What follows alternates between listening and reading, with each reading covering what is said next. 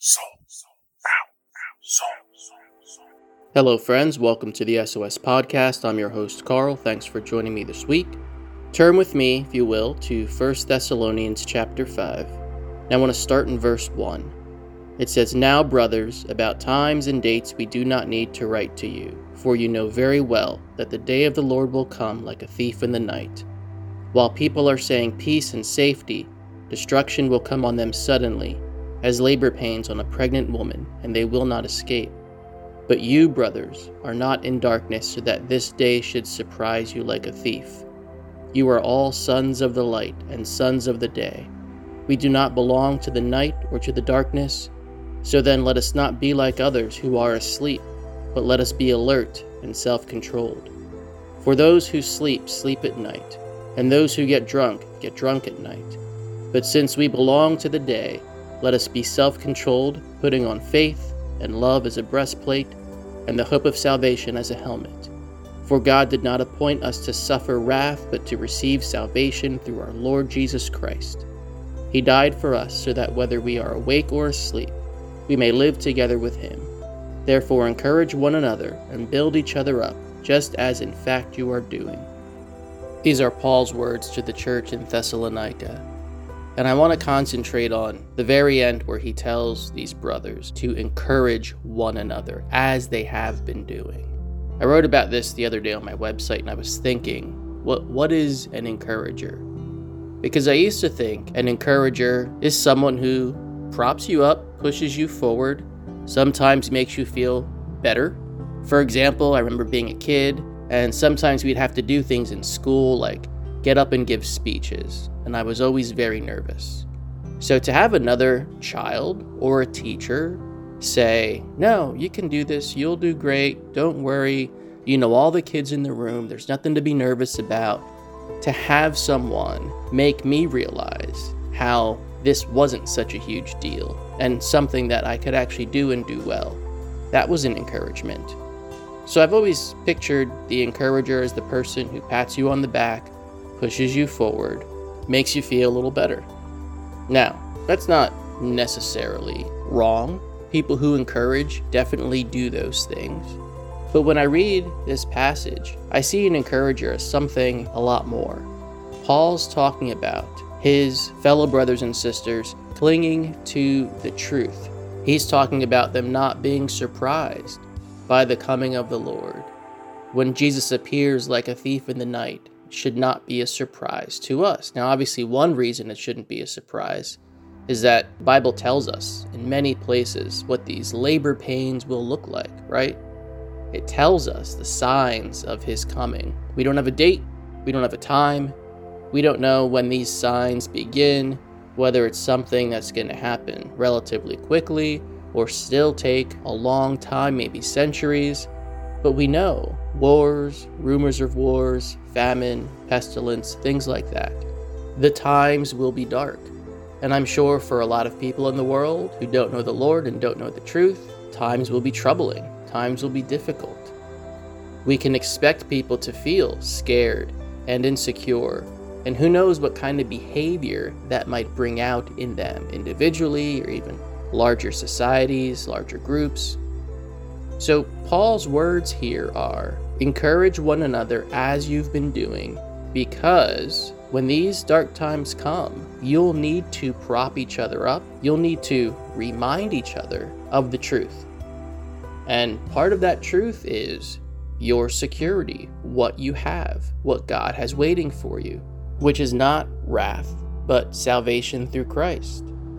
We might see his wrath poured out on those who do not love him but that wrath is not for us.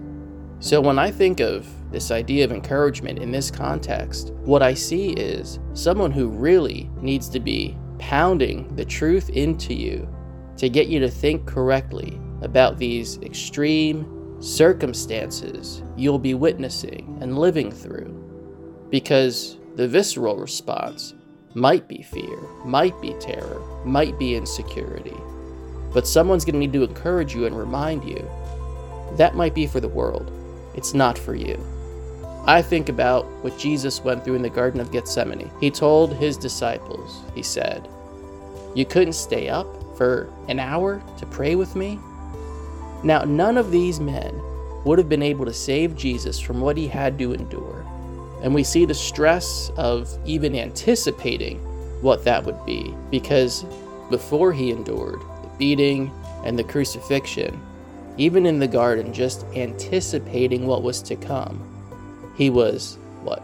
Sweating blood, crying tears of blood. This was a this was a big deal. So for him to have his disciples stay up and pray with him, again, not to save him from any of that, but they would have been providing encouragement.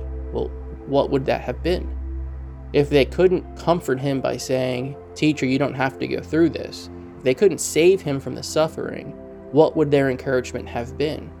Well, their encouragement could have been just the truth that his father loves him, that they believe that he will rise again, Jesus told them so much about this kingdom to come and what he had to do to bring that kingdom forward.